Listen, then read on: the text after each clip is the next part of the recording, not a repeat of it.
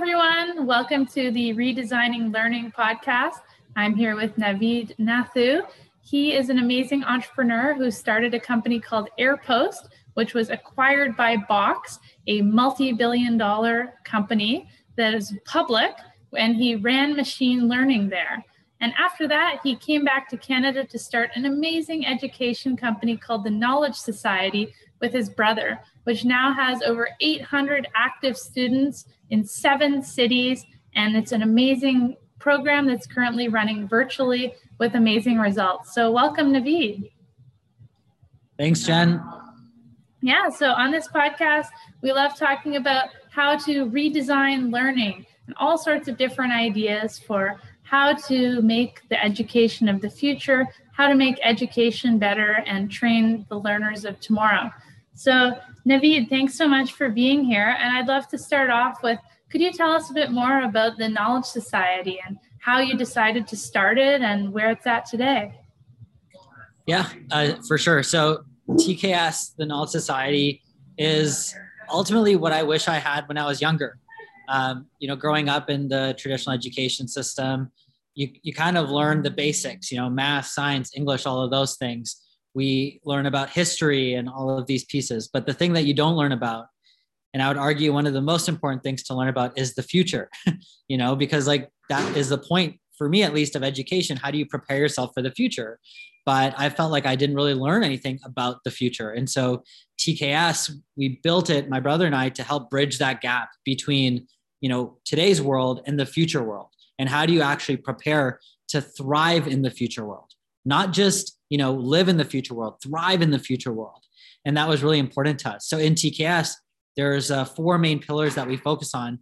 The first one is emerging technologies. And so, you know, these are the tools that are shaping the future AI, blockchain, synthetic biology, cellular agriculture, quantum computing, nanotechnology, all of these things are being used to shape the future, to solve problems, to invent and create new things.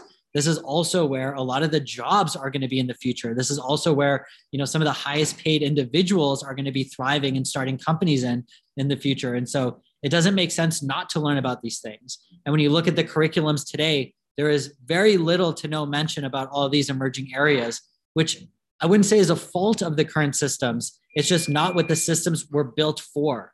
The systems that we have today are not built to be adaptable to changes in the world. They are built to have a certain amount of information that everyone should have as a kind of a foundation. And so I kind of see the school system as foundational, but then you need things like Maker Kids, you need things like the Knowledge Society to help you mm-hmm. prepare for the future. The second thing is skills. What are the real world skills that you need to start building for the future? These are things like not only technical skills, but also uh, communication skills, networking skills, teamwork skills, learning how to figure stuff out, right? We call it critical thinking skills. But how do you actually teach these, right? What do you actually do? Um, so, one way we do that, for example, is we work with real companies and organizations. Like recently, the students did a project with the United Nations, and they were working on how do we get girls and women around the world to participate in the digital economy. So, how do we increase the number of girls and women to be more literate with digital skills and potentially even make money through the digital economy, like e commerce? And so, we had, you know, hundreds of kids working on this problem in parts of the world like Uganda, Rwanda, places in rural India on how do you actually understand these different cultures and areas to solve these problems and get these women into the digital economy. The third one is mindsets. So, how do you develop the mindsets to thrive in the future? Things like grit, resilience, but also being helpful, kind, anti fragility. We talk about stoicism, if anyone here is familiar with the, that concept, um, but really training these mindsets. And then the last one is networks. So, number four is networks. How do you build the networks to thrive in the future? And that starts with the networks that you build in TKS at a global level because you know they're with 800 other eight TKS students around the world uh, but also the networks with professionals in the real world. How do you actually build those relationships early? And what I'll say that strings all these four things together is they're all compounding. When you learn about emerging tech or skills or mindsets or networks early on, these things compound every single year. And so the earlier you get exposed to these different areas, the better, because your returns on these, you know, skills, knowledge, mindsets, networks are going to be that much bigger uh, every year you kind of invest in them. Amazing. Thanks so much. It sounds so cool what TKS is doing. And I know I've heard a lot of great stories and a lot of great things from families. So, how did you decide to do this? Like, how and how did you come to this specific model? Like, what was the journey like? And how did you decide whether it would be like a program that was part of school or outside of school? Yeah, a lot of a lot of good questions there. So in terms of like how did we decide this? Um, well, my brother and I were actually in San Francisco, so I was at Box at the time, and he was just leaving McKinsey. So through McKinsey, if you're familiar with that firm, it's like the number one global consulting firm. He was working out of Australia, Japan, bunch of places around the world and he was like, you know, I think I'm I'm done with McKinsey. I'm going to figure out what I want to do next. And so he came over uh, to the Bay Area, and we would have these philosophical conversations on a pretty daily basis. And one of those conversations, he, I remember he turned to me and he asked me, if we had $10 billion in the bank, what would we do with our time? Because at this point in our life, like we didn't need money. You know, we had the kind of traditional success at a very very early age, right? I sold AirPost when I was 25. So basically, what I thought I was going to do by 40, I basically hit all those check marks at 25. And so, you know, when you ask this question and you put into into that kind of um, that framework, if we had a 10 billion dollars in our bank, what would we do? It became what do we want to do with our time, not what do we want to do with our money anymore. And so what we want to do with our time is really about solving problems. And so we thought about what, what problems would we want to solve. Ultimately, there was two, there was a huge list of problems. And we're like, okay, well, how do we get more people to just solve these problems? Because it can't just be us trying to solve this whole list of problems. And that's ultimately the genesis of TKS, you know, paired with what we wish we had so we could solve a lot of big problems. So when you ask, how did we build the curriculum? It was around that concept what are the things from a first principles you know thinking of how do we build these people to go solve big problems in the future and ultimately you know they'll they'll have to actually want to go and solve these problems. But early on how do we increase their probability to be successful at solving them if they do choose to have a positive societal impact on a global scale? And so when we looked at that again through first principles that's how we identified these four pillars. Like well we're going to have a higher chance of solving big problems through emerging technology because you're not going to solve the same problem with the same ways we've been doing it in the past. You're going to need to use a different method, right? You can't use a hammer to solve every problem. You got to figure out what the new tools are. Then we realized mindsets, these skills were things that you know these new CEOs had, whether it was Mark Zuckerberg, Elon Musk, or whatever those were like the areas that differentiated them. So it's like, okay, well, what mindsets do people have in the world that are really leading change? And so we started with these four pillars and then we kind of iterated every year. It's been about five years since we started TKS with, you know, over a thousand students gone through the program now. So a lot of different data points to iterate on. And where we're at now is kind of this pairing of, you know, first principles thinking plus iterating on that first principles thinking based on these data points, based on feedback, based on what we've seen our alumni do in the past, which is also pretty awesome. And I can definitely talk about if, if you're interested in that. Yeah, sure. That'd be amazing. What sort of success stories have you seen so far? This is the thing that's blown my mind. So when we started TKS, we didn't expect alumni to be doing these types of things. We thought what they'd do now, they'd be doing in, you know, 10 years. So I'll give you a few examples. We have Ben Ashman, who started a company called Synex Medical.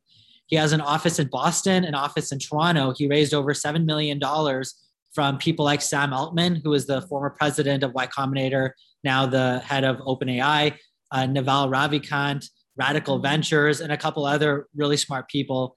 Um, but you know these people that he raised from that's part of that network component right and then what he's working on Synex is developing a ring to detect your glucose levels and other blood metabolites non-invasively. So that's part of emerging tech, right? And building that that knowledge area in tech, and then paired with his skills and and, and implementation of hardware. And so he's working on you know that amazing thing. We have uh, Hannah, for example, who actually worked on anti CRISPR lab in Toronto at the Davidson Lab, which is one of the leading labs for anti CRISPR, and then now spun out and start her, started her own company in prop tech. Um, and all the people, for example, these people I mentioned, they're younger than 21.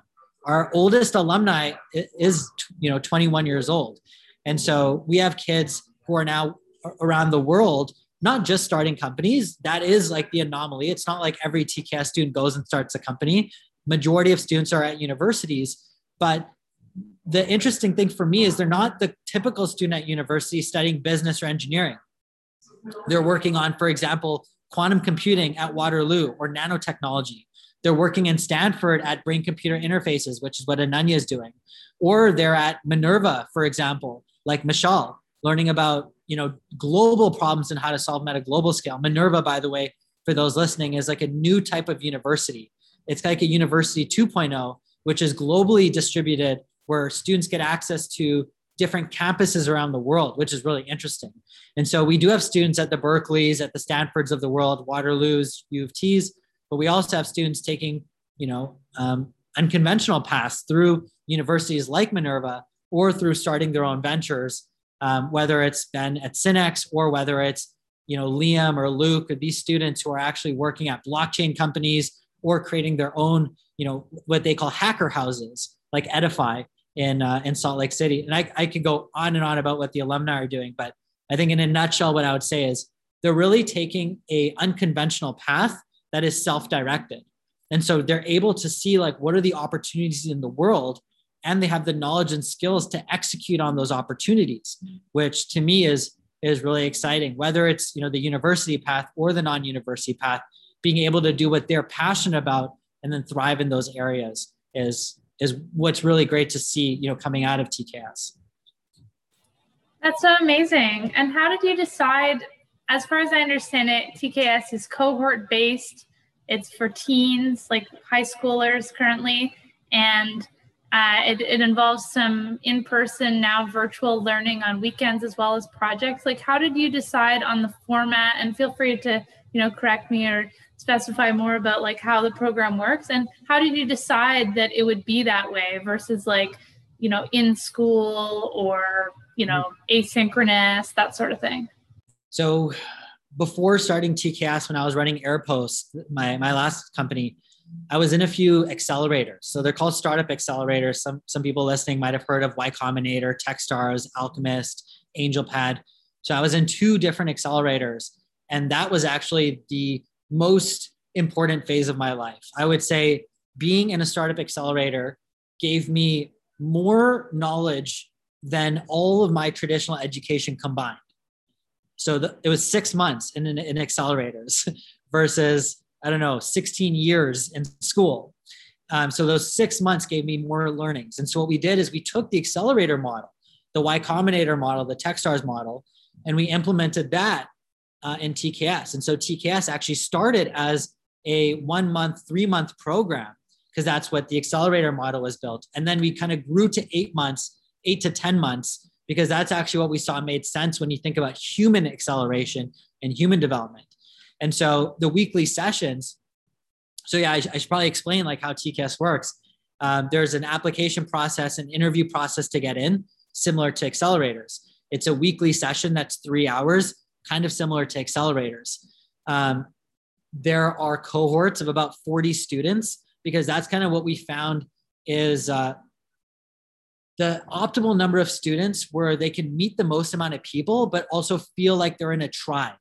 You know, you, it's not about having the least amount of kids per director. So we do have a director, and these people are not teachers. They're former founders, they're former engineers, neuroscientists, gene editing experts. Like they're incredible. If you go to our website and go to meet the directors, you'll kind of see their background.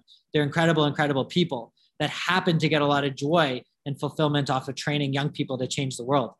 So they're incredible people.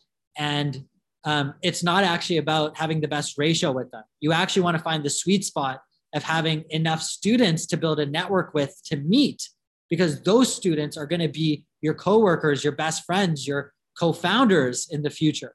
And then you have these directors to help support your growth and they're really coaches. They're like executive coaches but for high school kids right?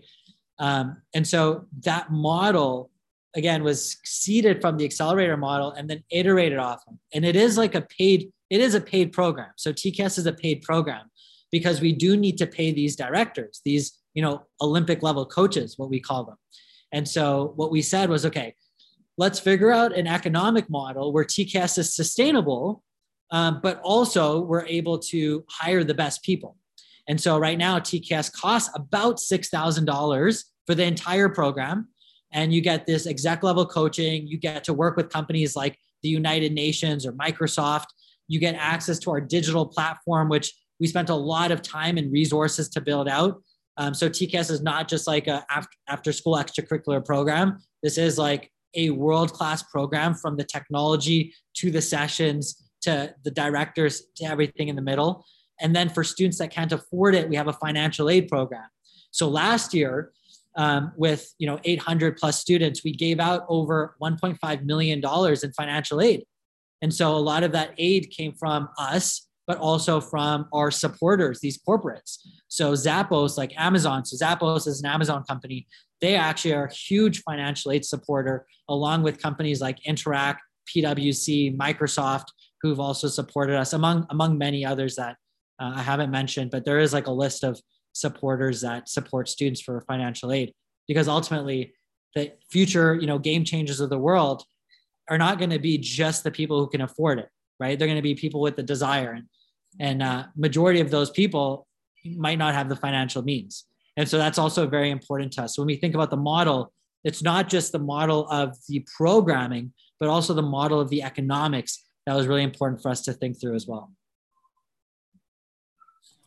Okay, cool. That's super helpful and great explanation of the program. Again, it sounds uh, it sounds really amazing. One thing that you mentioned there that I found really interesting was that the directors are not teachers, and also interesting that it sounds like uh, the founders, yourself and your brother, are not from a teaching background. So, can you talk a little bit about like that perspective of you know folks without a teaching background and how they're able to produce these amazing results? So I'm not anti teachers or anti school or anything. I think that it's important to understand the purpose of teachers and the purpose of coaches. So when you think about a teacher, um, you know, the training they get in school is how do I work with young people to teach them a curriculum for the most part, right? There's, of course, nuances and, and there's different types of teachers, but for the most part, that's the goal. We have a curriculum. We need to get that curriculum to the students, right? When you think about coaches, it's more aligned with executives, CEOs. When you think about what an executive does, they have a team of people. And the goal of an executive, and any high level executive will tell you this, their goal is to lead these people, to enable them, to empower them to hit their goals, right? The team's goals. And that's actually more of TKS the directors are kind of like these executives who are empowering the students to hit their goals, to support them, to guide them. And so TKS was also designed to be structurally unstructured. So all the students have actually their own paths they carve out in TKS. So that's why you see some students working on blockchain solutions. That's why you see some of them working on maternal mortality, working on poverty, working on artificial intelligence, quantum computing, gene editing because they're actually building their own paths. And so it wouldn't make sense for, for us to have a teacher because we're not actually trying to get a curriculum across to the students. What we need is to enable these students to be able to reach their potential and push them and accelerate them towards the path they're most excited about. And so when you get these people from the real world who have led teams before, who have led people, who have these experiences, they're actually able to coach these students very differently like a CEO would or an executive would.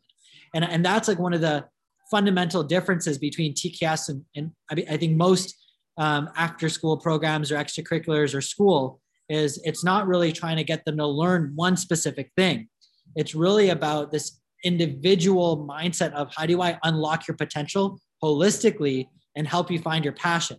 It might be in technology, it might be in science, it might be in a specific problem like climate change.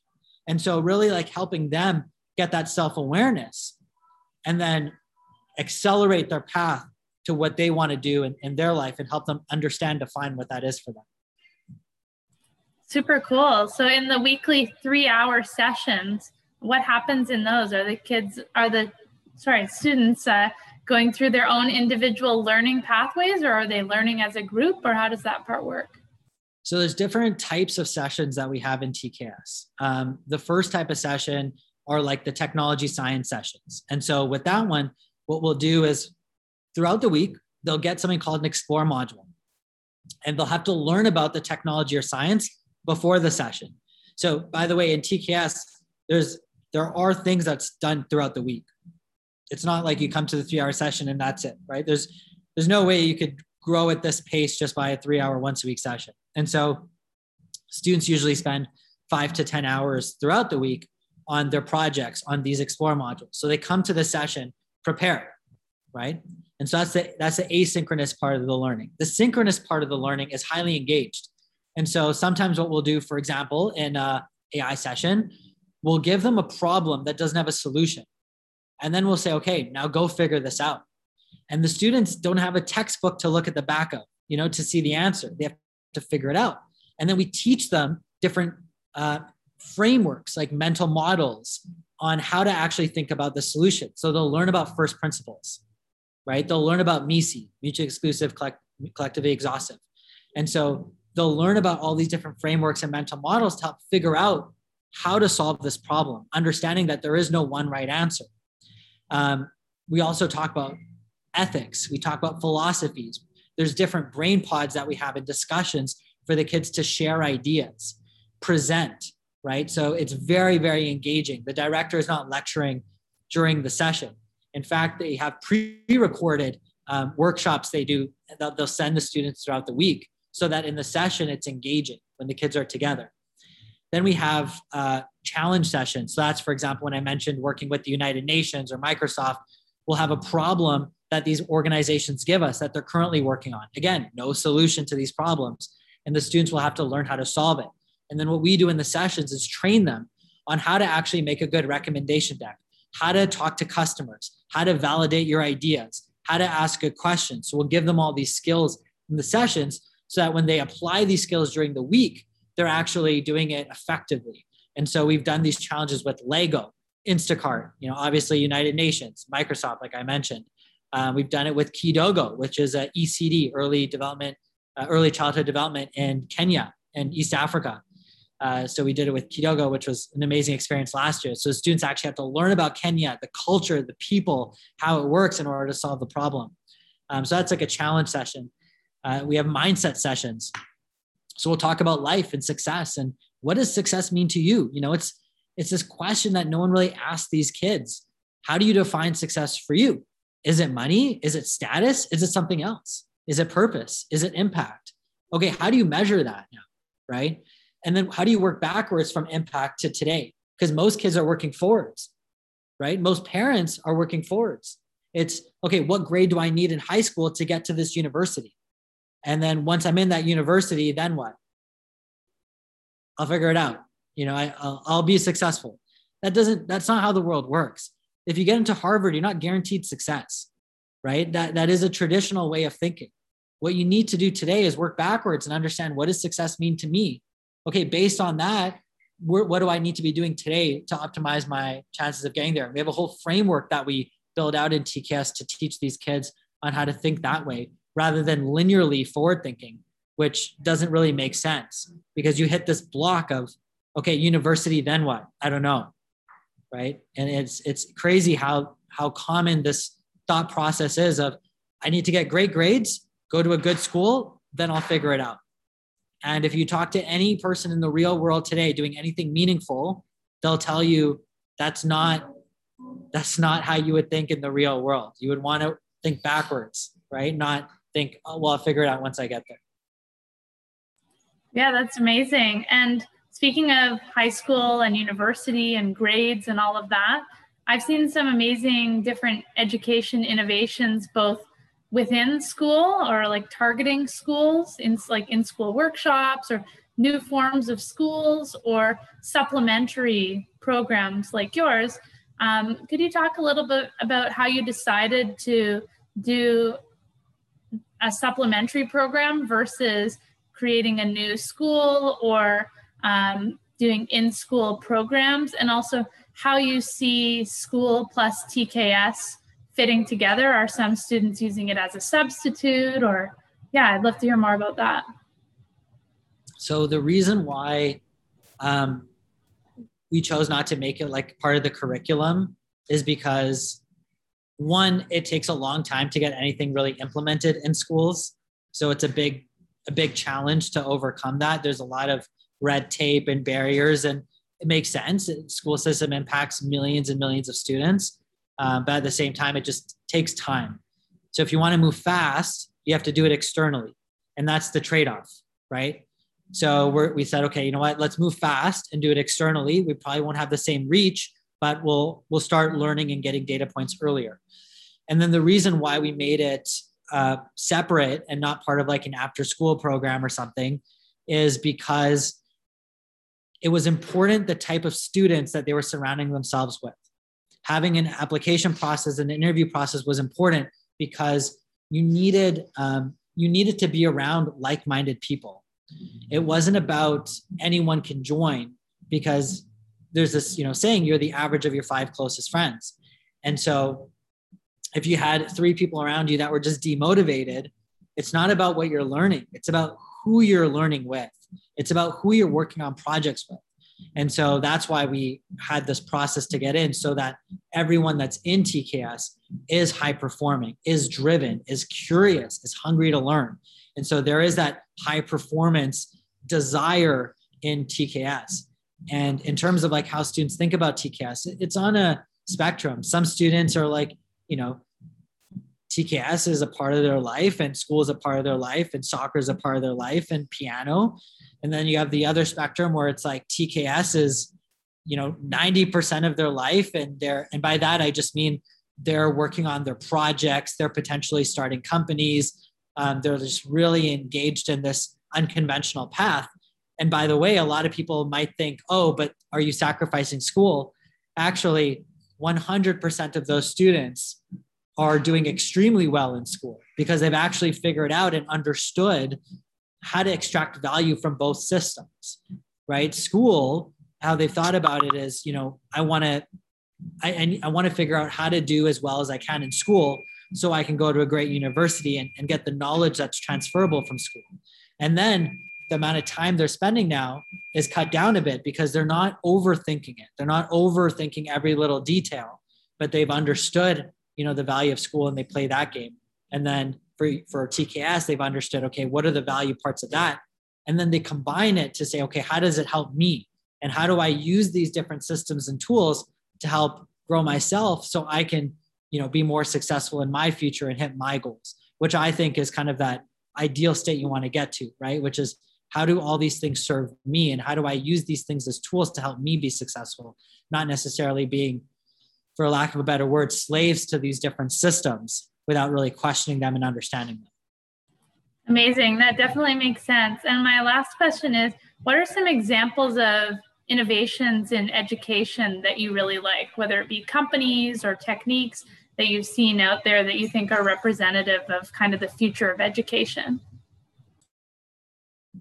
I think the the future of education is actually being seen outside the education system. I think it is podcasts, for example. If you listen to, like, if you have this 15 year old listening to the Knowledge Project by Shane Parrish, they're ahead of the game. They are 10x ahead of where I was when I was in high school just because of the access to this knowledge. If you know who Naval is and Tim Ferriss at 16, 15 years old, you're completely ahead of the game. And it, a lot of it is like the democratization of information is where we're at today. These kids are already on YouTube. You have kids starting to use Clubhouse, podcasts, all of these different areas where you could get knowledge from. And so, for me and for you, when we were in high school, the barrier was information. We just didn't know what existed, what was possible. Kids these days can now get all this information. Now, the barrier is filtering that information and then doing something with it, which is why I think more than ever, having a mentor when you're young is very important. And then building projects is very important.